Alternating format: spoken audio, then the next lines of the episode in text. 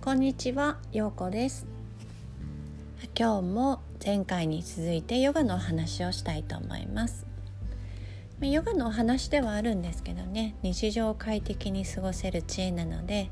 ヨガをしたことない方もよかったら聞いてくださいね。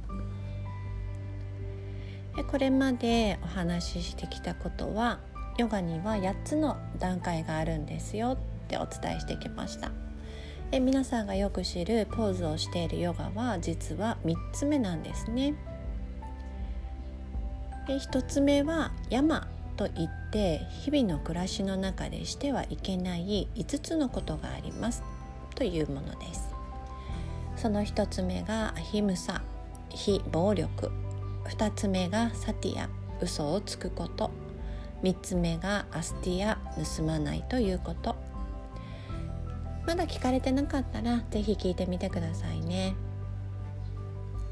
今このコロナウイルスで混沌としている世の中でも自分らしく快適に生きていくためにもヨガの知恵は人生の知恵となりますよ。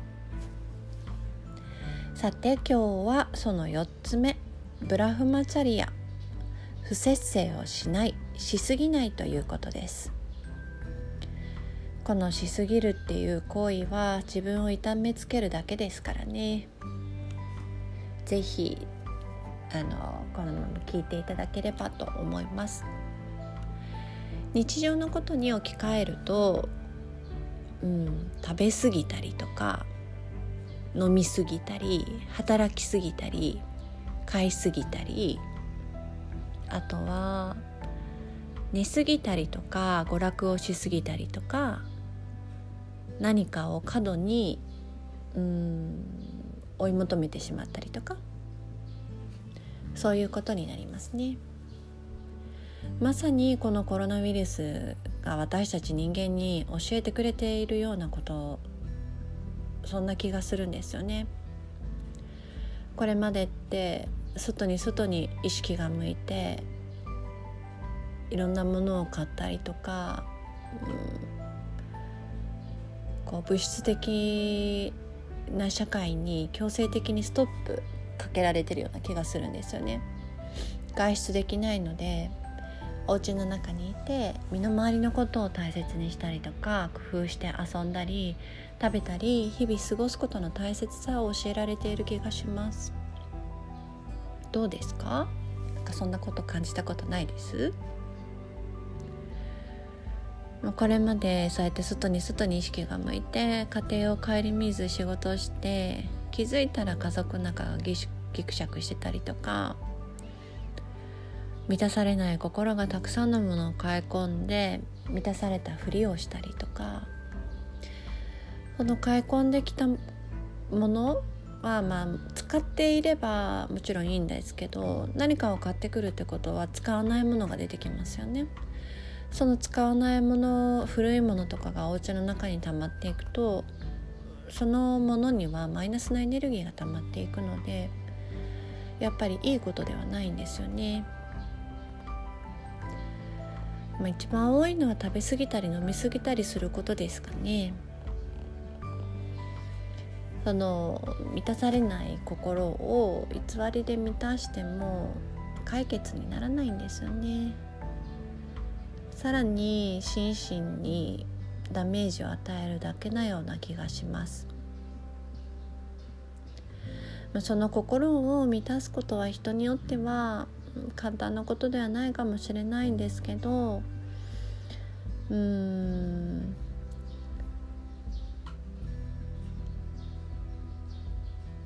簡単なことではないかもしれないけどまあふとこう食べ過ぎたり飲み過ぎたりした次の日？次の日って多分こう体も軽重かったりとか頭もズーンって重かったりとかすると思うのでその時にふと立ち止まってみて自分の心を見てあげるとなんでこうやってしすぎちゃったのかなとか本当は何がしたかったのかなってその心の奥に隠れているものを見てみてほしいなって思いますまあ、職場とかねよくうんストレスがたまる原因になったりもするのかなと思うんですけどそれによってよく食べ過ぎたり飲み過ぎたりって結構よくあるパターンかなと思うんですよね。こういう場合はストレスとして受けてしまう心を整えることも一ついい方法かもしれないです。その原因となったことを話し合ったりとかすることでうん解決することも出てきますよね。その解決するということはストレスがたまる原因が一つ減っていくっていうことなのですごくいいことだなと思うんですよね。でその解決しないで例えばそのたまったストレスを解消するっていう行為が飲み過ぎたり食べ過ぎたりだと思うんですけどその解消をしても問題は解決してないからまた同じことを繰り返していっちゃうんですよね。まあ、それは職場のことだけでもなくって、まあ、パートナーシップでもそうだしうん親子関係とかでもそうだとは思うんですけどその解消ではなくて解決されていくっていうのも一つの方法じゃないかなと思います。私もヨガを伝える前販売販売の仕事をしていたんですよね。でその時ってほんと友達と毎晩結構飲んで食べてしてたんですよね。でその時私が得たものはもちろんその友達と一緒に過ごして楽しい時間っていうのもあったんですけどあのその時過ごしていた友達と今もじゃあ一緒に過ごす時間が多いのかって言われると、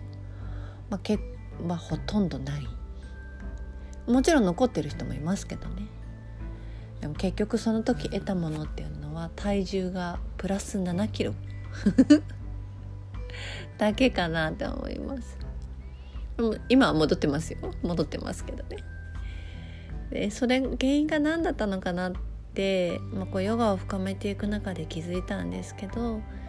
まあ、主人が単身赴任になって一人で暮らしていたのでまあ寂しかったんだなって思いますそのことを主人に伝えることもなくまあ、一人で抱えていて、まあ、毎晩友達と過ごしていたっていうのが私がその、うん、しすぎていたことですよね。まあ、ヨガを深めていくうちに気づいたのでそのお酒の量もほんと減りましたね。今は別に飲まなくても大丈夫です。まあ飲むのはあの主人と晩酌して付き合う時とかまあ、友達とたまに今はできないですけどね外に行って飲む時ぐらいですね。量もほんとすごくなので減りました、うん、結構多くの人がそうなのかなと思います。その解消はするけど解決はしない。その解消するために何かをしすぎるっていうことが多いでしょうね。までもそのままうん解決しないまま解消し続けてるだけだと、まあ、人生って同じことを繰り返すだけなんじゃないかなとも思います。だから人生も変わらないし良くならないうん私は解決しあの全部が解決したわけではないですけど昔に比べるとまあ、あの心が整った部分もあるので要は考え方とか捉え方ですね。なので解消するっていう、まあ、どちらかというと逃げる行為ではなくて解決するっていうことの方が本当に多くなりました。うん。まあじゃあどうあることがブラフマチャリアでないのか？って考えてみると純粋な心で日々過ごすこと。これに尽きるんじゃないかなと思います。ピュアな心をいろんなもので覆い隠さないことですね。いろんなものっていうのは世間体とか男性だから女性だからとか母親だからとかそのいつの間にか自分の中に作り上げてきた価値観とかですよねそういったものが本当にピュアな心を覆い隠してしまうことでうん何かをしすぎるという行為に走ってしまうことってあるんじゃないかなと思います。純粋な心のままでいれば何かをしすぎるという行為ではなくてバランスが取れていくと思いますね。まあ、簡単なことではないかもしれないけど日々の中で、まあ、何かしすぎた時に翌日とかにさっきも伝えたみたいにねふと立ち止まってみてなんでこんな風にしたのかなって本当は何がしたかったのかなってじゃあ本当にしたかったことをするためにはどうしたらいいのかなってこうちょっと立ち止まってみる時間を日々の中に持ってあげることで少しずつしすぎることって減っていくんじゃないかなって思います。あのこういったあのお話ししてきていることで何か質問とか疑問とかあったら是非連絡くださいね。あのインスタの DM からでもいいですし、まあ、LINE アット登録してくださってる方はあの個別でメッセージやり取りできるので是非ご連絡ください。今日も最後までお聴きいただいてありがとうございます。